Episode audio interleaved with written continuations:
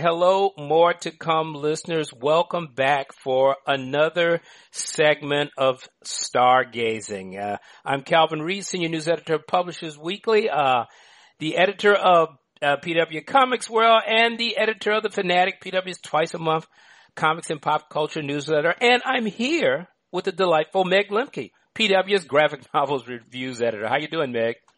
I'm doing well. How are you? I'm good. Uh, another episode of Stargazing? Yes, I am so glad to be back. And we have two books that we are going to discuss today. All right. Um, for those who may have forgotten, this is the segment of the podcast where we talk about books that have received a starred review in the page of the Publishers Weekly Review section.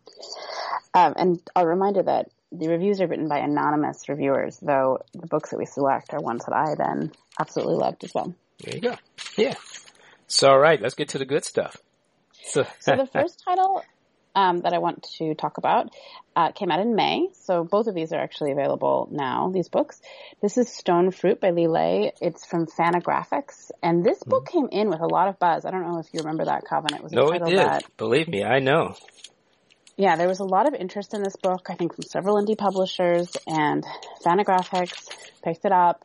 Um, people were really chatting about it. Lee is a an up and coming, buzzy, buzzy creator. And it's a family story, it's a romance, um, and what really attracted me to it was the fluid and shape shifting artwork, which in a way sort of mm-hmm. reflects the narrative also, which is about a relationship between two people and one of whom is transgender. Mm-hmm. Um, so there's a central couple and they um, are in a like a close relationship that kind of came out of trauma, where one of the characters named Bron had left their family and then had become very close to um, Rachel, who is uh, the girlfriend. Um, and so Bron and Rachel have this really intense sort of romance that was born of this trauma. So they have a, an almost like um, a lack of boundaries between them. There's this intensity between them. Mm-hmm. And then together they often take care of Nessie, who is um, Rachel's niece. Mm-hmm. And Rachel's sister is very uncomfortable with Bron. And there's a lot of kind of question about what that what that arises from. If she's uncomfortable with Bron because of Bron's personality or mental health, or if this is really like that she's transphobic and she's uncomfortable with Bron as a person. Mm-hmm. Um, and the the romance of the of the whole book is really about all of the adult love for Nessie for the child, um, and there's just this sort of beautiful larger piece about like what is parenting, what is caregiving, what does it mean to be in relationship with a child, and how that relates to the relationship between adults. Um, and all of that kind of meta you know, analysis about what the roles are in the book unfolds mm. very quietly and beautifully across the course of the story of, of their relationship and potential breakup and how they come back together or not. I don't want to be spoiling anything. Um, I'll, I'll hand this back to you before I, this is a book I have a lot to say about, so. Well, you've you, you have ta- you, you, know you've outlined the landscape uh, of this this um, you know this deeply uh, personal graphic novel. I mean, um, uh, we did do a an author profile uh, on Lee Lai, and I, I, believe she's from Australia, and mm. so she navigates, uh, you know, a, a, number of sort of uh, marginalized cultures at once. But yeah, I mean, um, I mean, this is to me, this graphic novel is really kind of a kind of a masterful examination of a, what's that very familiar quote, quotation or um, I'm paraphrasing. You know, all families are dysfunctional, but they're dysfunctional in their own way. Um, yes. Yeah. So uh, on the one hand, uh, uh, you know, you know Ray or Rachel's, you know, you know, uh, straight family relations, uh, you know, are she she is she is as alienated in some ways from her straight family um, as Bron is from her uh, overbearing, uh, religious, and homophobic family.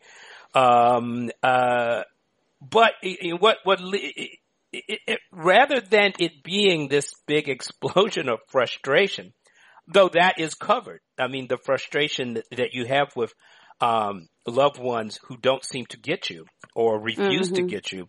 Mm-hmm. Um, uh, she, her relentless um, focus on characterization really sucks you in. Now, her relentless focus on char- characterization comes along with a relentless amount of dialogue as well. These characters, uh, you know, they demand uh, each other's attention and yours in the process. Uh, they, they believe in talking whether the other side is really ready to talk or wants to talk anyway. So this is one of those exercises in people, uh, both needing, uh, um, needing engagement and demanding engagement, uh, and working right, through that play. process. Right, it has a lot of ch- chatty scenes. It's true. There's a lot of kind of walking and talking. There's a but great what... deal of talking, but but but what what makes it work, though, of course, is to me is the uh, you know the genuine emotion that she evokes from these characters who are troubled over their relationship with their families and and and whether they're losing the relationship they have with each other, and of course, uh, lays a drawing. The richness, this kind of mannered, um, um, illustrational style that, uh, you know, kind of allows her to kind of transform the physical character of her characters into something else that kind of defines, you know, how they're acting at the moment. And of course the scenes with the little girl, which kind of brings everyone together, kind of brings them all out of themselves. Uh, those are really powerful and, and, um, you know, really, a really memorable part of the book. That's really what I think is so interesting because it is a very kind of talking heads book otherwise, yet all of the action really comes from this child. And that yeah. is described by the characters, a sense of them being fraught and um, stilted or uh, literally depressed, like unable to move forward in their lives. And yet when they're with this child, they transform into literally like monsters and dogs. They have this whole thing where they're always constantly chasing through the woods. And, and that, that ability to, for the child to bring them into her imaginary world is what brings them so much joy and it kind of creates this connection between this, this familial connection between the three um, women who are the center of the book um, the reviewer said you know the they they first appear in the panels as feral creatures with giant elongated cat-like eyes and sharp teeth, chasing through the woods with their equally monstrous knees. Uh, it's just a it's just a really unusual book that I think um, heralds a, a, talent that people have been already watching. We often say this is a talent to watch, but this debut is a talent who's been watched, and I think um, has has achieved a beautiful book that I hope continues to get attention.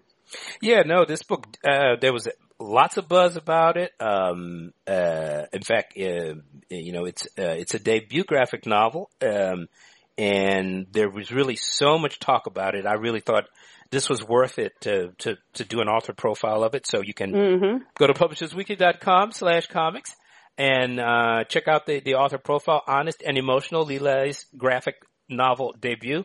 Uh, the fabulous Heidi MacDonald wrote it. Um, uh, but yeah, the combination of her artwork, I think her, the depth of her characterizations, uh, and I think in these kinds of movies, these, these kind of, uh, excuse me, these kinds of graphic novels, these kinds of books, where the where uh, the emotional lives of the characters are so fraught, their mm-hmm. need for each other uh, is so palpable.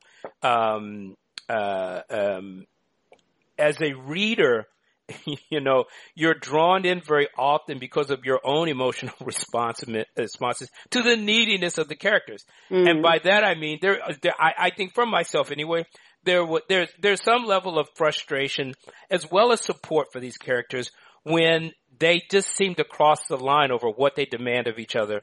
Um, uh, from what these char- from what their families and friends have shown that they're able to deliver. Uh, and so they're all in this big emotional, uh, like tussle. And, you know, and, and, and I, well, I, I can't say how it ends, but it's mm. a satisfying progression. Mm, hmm When, yeah. as far as dysfunctional relationships go, there's always There's no pat conclusion. Exactly. It's very true to life. Exactly. Progression, and I think it's again there's a fantastical element to it that is just again not not really fantastical, but the ability for the cartoonist to immerse you in this child's worldview um, that is really worth it uh, just for that alone. Absolutely, yeah, absolutely. It really does bring all of the characters. I think all of them with their own internal, like you know, uh, failures and self criticisms and frustrations. But it's true that Nessie, as a character, kind of illuminates all of them in ways that are that are to their credit. They have to Mhm. stop for a moment and pay attention to someone who really does need their attention, maybe more, a little more than uh, they need each Mm. other's at that particular moment. Mm. Yeah, I mean, there's something to that. This concept of the child is the one saving them all, but of course, she's the only one who really, really needs care Yes, exactly. Yeah. in that immediate way of like food and shelter and. You know, they're needing this larger parenting, in which they both, in a way, get from the relatives um, in a very complicated way that they seek in this book. But there's a there's a kind of fascinating way in that they all are caregivers for a child who is giving them so much. But that's something that itself kind of comes up to question in the book. Yeah. Yeah. So go out and buy it. Stone Fruit by yeah, Lee Lai. really good. Fantagraphics. we are going to shift gears for That's for sure. it's like for a big surprise star review um, for Bubble, which is based on the, as the publisher says, smash hit podcast um, out of the Maximum Fun, Fun Network, which is the same podcast network that does Adventure Time, which was a has been a huge oh, right. bestseller true. as a comic, which I'm sure is what like paved the way for this um, radio drama. Well, it's it's It's not interesting. a serialized fictional podcast. The right? drama is so performative uh, in this book that uh, it's hard to even call it drama. But I'm curious: is the podcast really the the uh, content of the book? Because I have not heard the podcast. Yeah. So, um, getting ahead of myself, I should say this is published by First Second, Yes.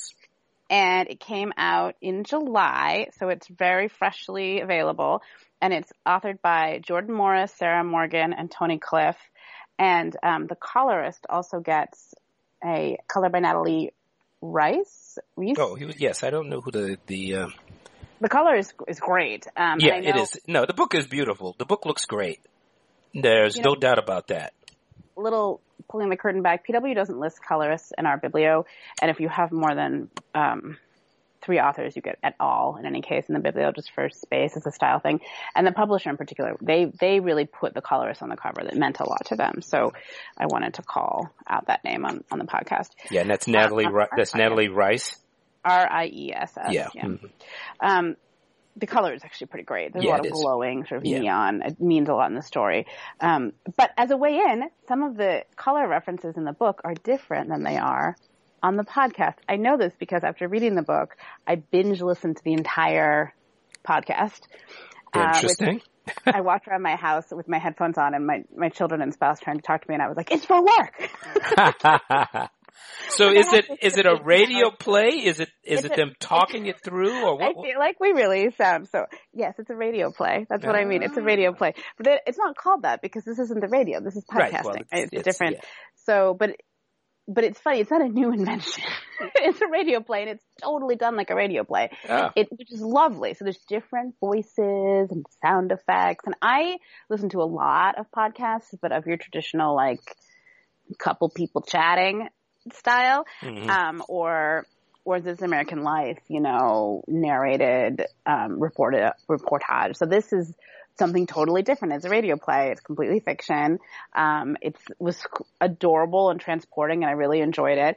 And I know that many people who are going to pick up this graphic novel are coming to it because they've already listened to the podcast. So they're going to come in with a lot of preconceptions about who the characters are. Um, but I really enjoyed being drawn in as a fan in the other direction. So finding out about the book because our reviewer really loved it and we don't as often have, you know, genre titles that are this kind of bouncy and not silly. We don't use that phrase, but light, you know, uh, effervescent.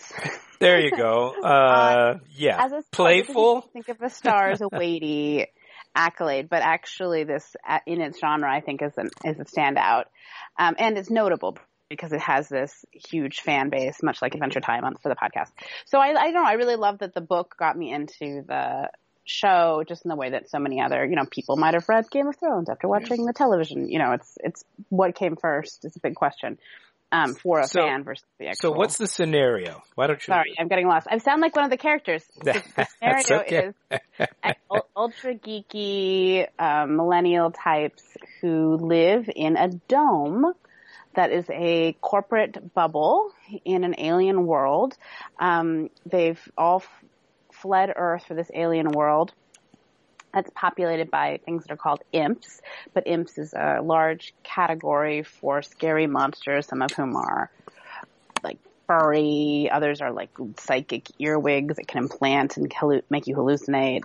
Some are like big, scary reptilian type creatures. Um, and these creatures are penetrating the dome. They're getting in from the brush, which is the out exterior of the of the planet. Um, and the the you know, the conceit is that the corporation has created this app where you can call up like an Uber, you can call up something called a hunter with no E, H-U-N-T-R, and they will come and kill one of these imps. And the main character is Morgan, who used to live in the brush and was brought in on this kind of like scholarship program, like rescue program for children who grew up in the brush to live inside the dome, but she still has her monster fighting skills. And then all of the plotting has to do with her relationship to her father who still lives in the brush and, um, and then her roommate who's this like sexed up hipster drug dealer. Um, there's just Bartender. bartender. and craft hip. brewer too, if I may add. Go on. yes, yes, totally. Um, and then there's this like kind of like hapless character, um, Mitch, who is just like sort of sad and really isn't cool enough to be in Fairhaven, this bubble. Um, there's just so many like very funny, cute, snappy send ups in the book, and it's very much of the moment. Um, and I thought perfectly done for that. You know, the the reviewer said like the roommate Annie is a polyamorous bespoke drug manufacturer. The ex-boyfriend and parkour enthusiast is Van, who's beloved even with his unfortunate toe rings. Then lovable loser Mitch all get sucked into this conspiracy. And it's great. It's a great friendship story. There's tons of action. So very much There's compared plenty of action for everybody. it's page after page of imp fighting. Um, and if you spend all your time listening to the podcast, there's they make a lot of changes for the for the space of a comic, um, and that itself is just kind of interesting. Yeah, I mean, uh, look, this this is all played for laughs. That not not that there aren't emotional moments in it, but this Mhm. is a this is a uh, high octane screwball graphic novel rom com monster um, narrative that don't be surprised if it shows up on a as a TV series on Sci-Fi Network at some point. Um, wisecracks on top of wisecracks, pop culture references out the wazoo. Uh, Mitch is good for that too. Mhm, so Um, funny. But well, fleshed out characters as as sitcom characters go. Right. Uh, on uh, you know on a wild ride of adventure. I mean, it's a weird kind of superhero comic that's not a superhero comic.